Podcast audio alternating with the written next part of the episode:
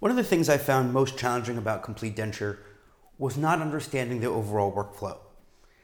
So we would go ahead and we would take an initial impression, and then in step two, when we're border molding, one instructor tells me I have to border mold and cut it back.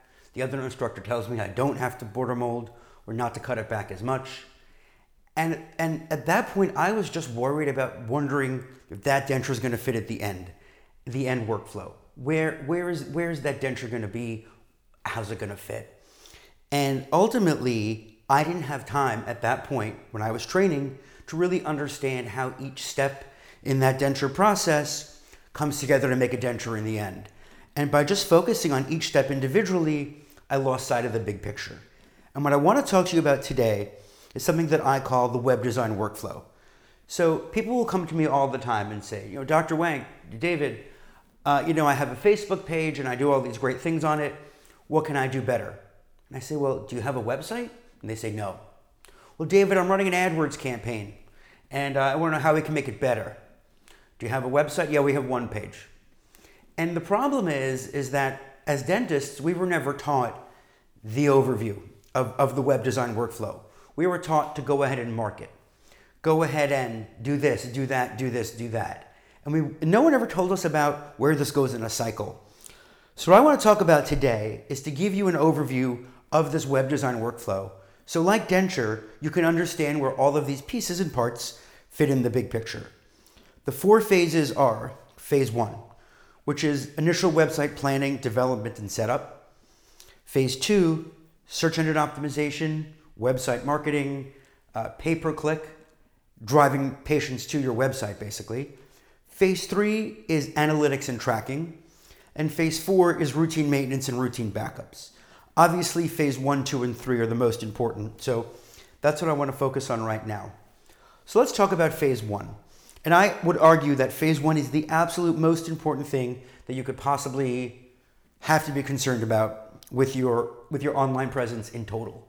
So at the end of the day, it's your website that is the center of your internet marketing universe.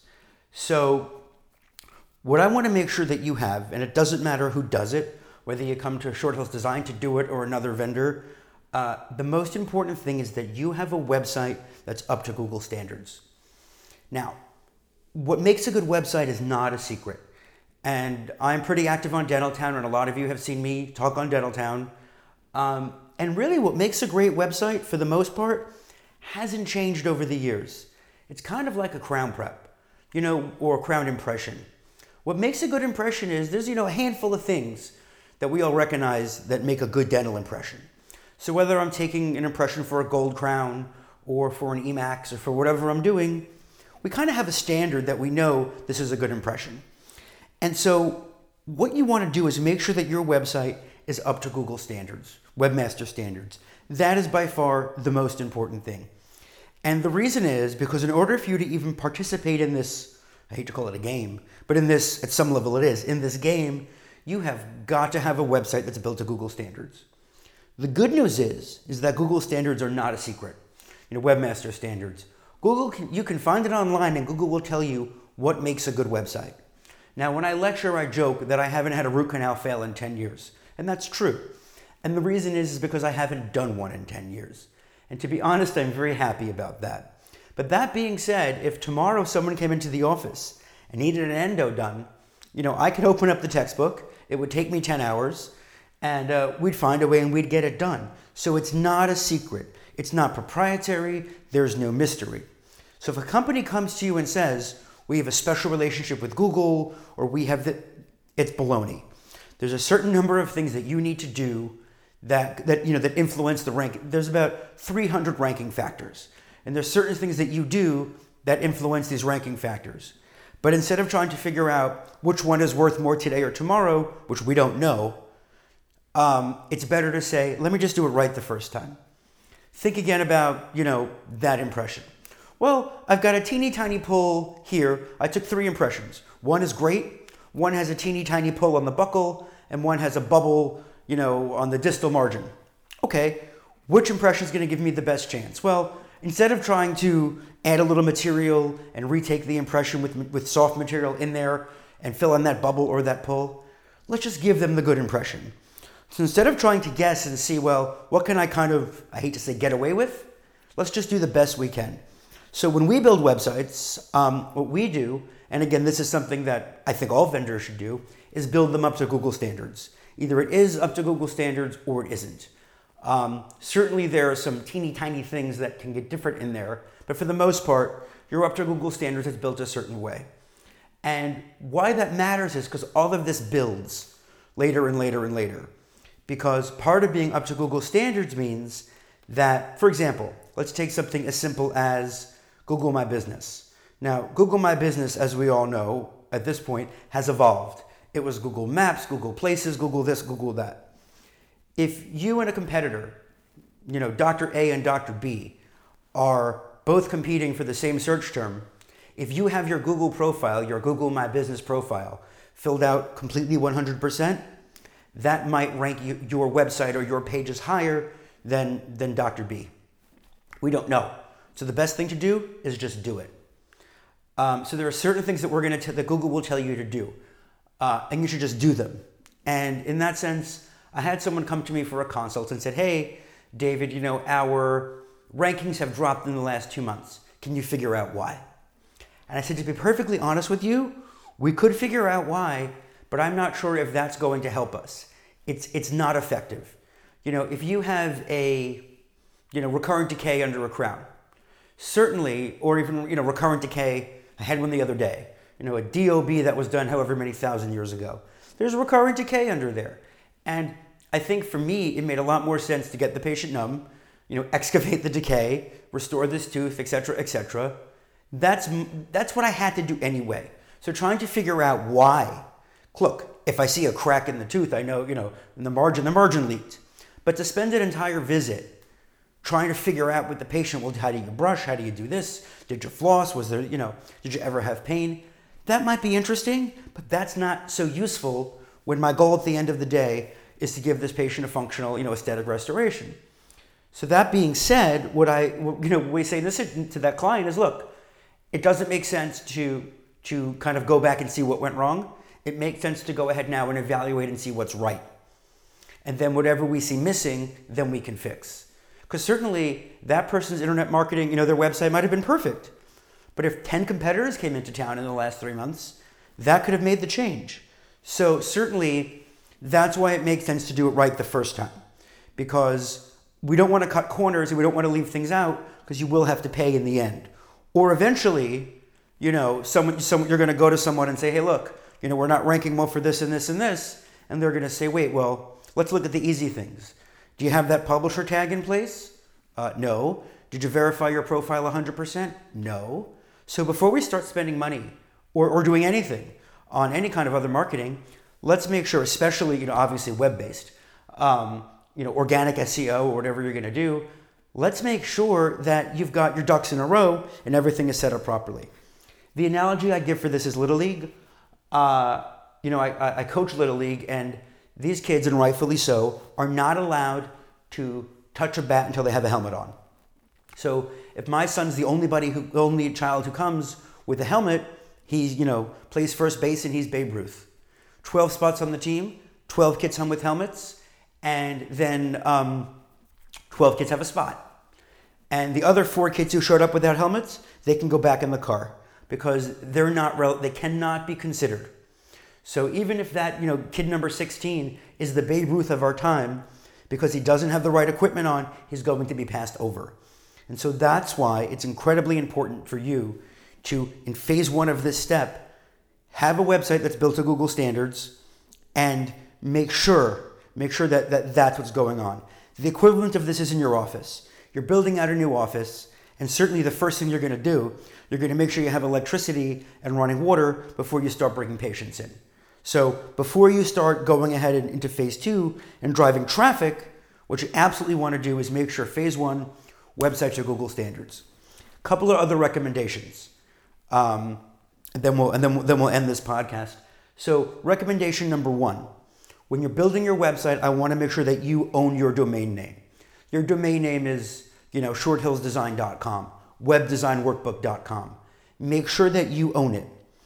If somebody says, let's assume for argument's sake that a company owned other than you know, other than me, if a company owned shorthillsdesign.com and that company went out of business, I can go to GoDaddy or the registrar and say, hey, listen, you know, I, I'm David Wank of Short Hills Design, and Acme Company owns my domain and they're out of business. And they're going to say, we don't care if you're Winston Churchill. Acme Company owns your domain. Right, right. But I'm Short Hills Design. Here's my incorporation papers. And they're going to say, sir, it doesn't matter. You don't own it. So make sure that whenever you're building a website, whoever you work with, that you own that domain name. And if somebody won't let you own that domain name, I, I, honestly, I've been doing this a long time.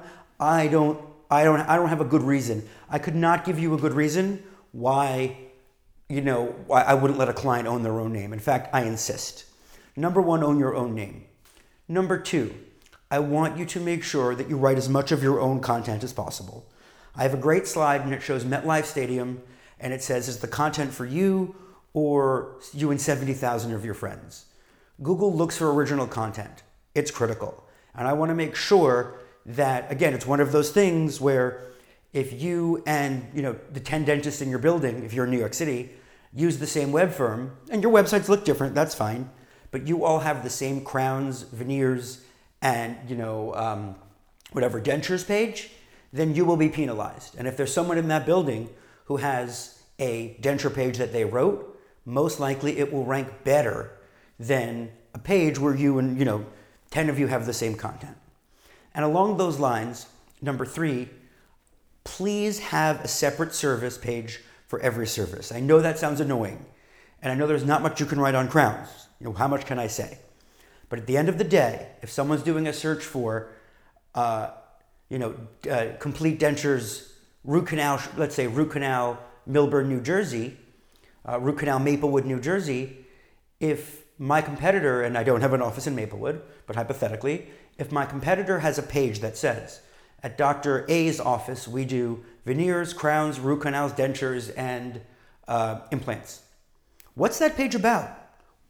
A page, as far as Google is concerned, really can't be about six things. As humans, we understand it's a list. And even if you have a list with a little blurb underneath it, I get it. It's the services. But when you're thinking about search engines, when push comes to shove, if someone does a search for root canal, you know, whatever, Short Hills, New Jersey, root canal, Maplewood, New Jersey, Google's going to look in their proverbial card catalog, as, as we would know it, um, the file cabinet, and say, hey, I have two pages. One is from this dentist who's got um, root canal listed as one of you know 12 items on this single page. And Dr. Wank's website has a dedicated page to root canal. So just right there, in theory, you would win, quote unquote. You'd rank uh, higher than the other person would. And so putting these things together, um, you know, having so now if you have original content and a dedicated page for that content, you're already ahead of many of your competitors. And if you're not ahead with them, you're on at least the same playing level. Think about what I said about baseball. You know, if my son doesn't come with a helmet, he's not even in the in, in the equation. But at least with the helmet, that gives him a chance to participate. So I want to make sure number one, you own your domain name. Number two, that you have a dedicated page for each service that you provide. And that you also make sure that the content is original or as original as possible. If you bought a website that had 30 pages, and I don't expect you tonight to go home and change all those pages, but certainly at least if implants are your number one service, at least go in and make the implant content your own. That's really that that will be a tremendous help to you, and that doesn't cost you any money. Um, and on the subject of content, you know, I know you're going to tell me, well, what can I say about crowns? And if I ask you to write down for me uh, a paragraph or two about crowns, a lot of people will find that challenging. I didn't go to dental school to write content. I agree with you. However, if you pretend, if you're at a cocktail party and someone says to you, hey, doc, um, what, what, why is an all ceramic crown better? Um, you'll probably go on for, you know, forever. You could go on for days explaining that to them and not even realize, you know, you've been talking for three hours. So certainly, if you're concerned, it, it's totally, you know, it's mind over matter. If I pretend a new patient says to you, you know, I have black lines around my crown, it's one of my favorite blog posts that anybody could and should write. I have black lines around my crowns. What should I do? What are my alternatives? you know, and then start your uh, your dictation, start your Siri, you know, your iPhone, your your Android, whatever it is. Start recording that and just talk to yourself for five minutes out loud. Well, all ceramic crowns are great.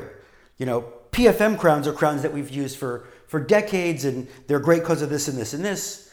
But fortunately, you know, in the front, this is the problem. And now, thankfully, with all these aesthetics and these and this new technology that we use in our office that can make you crowns in a day, you know, whatever you want to promote, we can make you aesthetic crowns that are lifelike, etc., etc. So that's certainly a way to get your own content very quickly, and then certainly have your assistant or someone else update your website with that information. Or even if you're going to give it to your web person to update it, at least you've got custom content written. It's in your voice. You know, the words that you would use. You know, I don't call it periosurgery. I call it gum work. Let the periodontist discuss, you know, what's really going to happen in a periosurgery. But we call it gum work. And my, you know, my team, we would never call it periosurgery because it's about controlling the language. And I certainly control the language and control the messaging. And when, you know, we write content, we write great content for, for our colleagues, but no, and, and, you know, I always tell our, our content writing clients, we can do a great job, but no matter how great we are, uh, how many times can I say that? Um, the content you write for yourself is still better than any content anyone else could ever write for you, the most talented content writer, because you have the same voice in the chair that, that you have when you write. So we'll leave this podcast on that note. And next time we're going to talk about phase two of the web design workflow, which is search engine optimization and pay per click. It's not going to be a full pay per click uh, talk, but we're generally going to talk about phase two, which is what we do to drive patients from the internet um, and sometimes off the internet uh, to your website.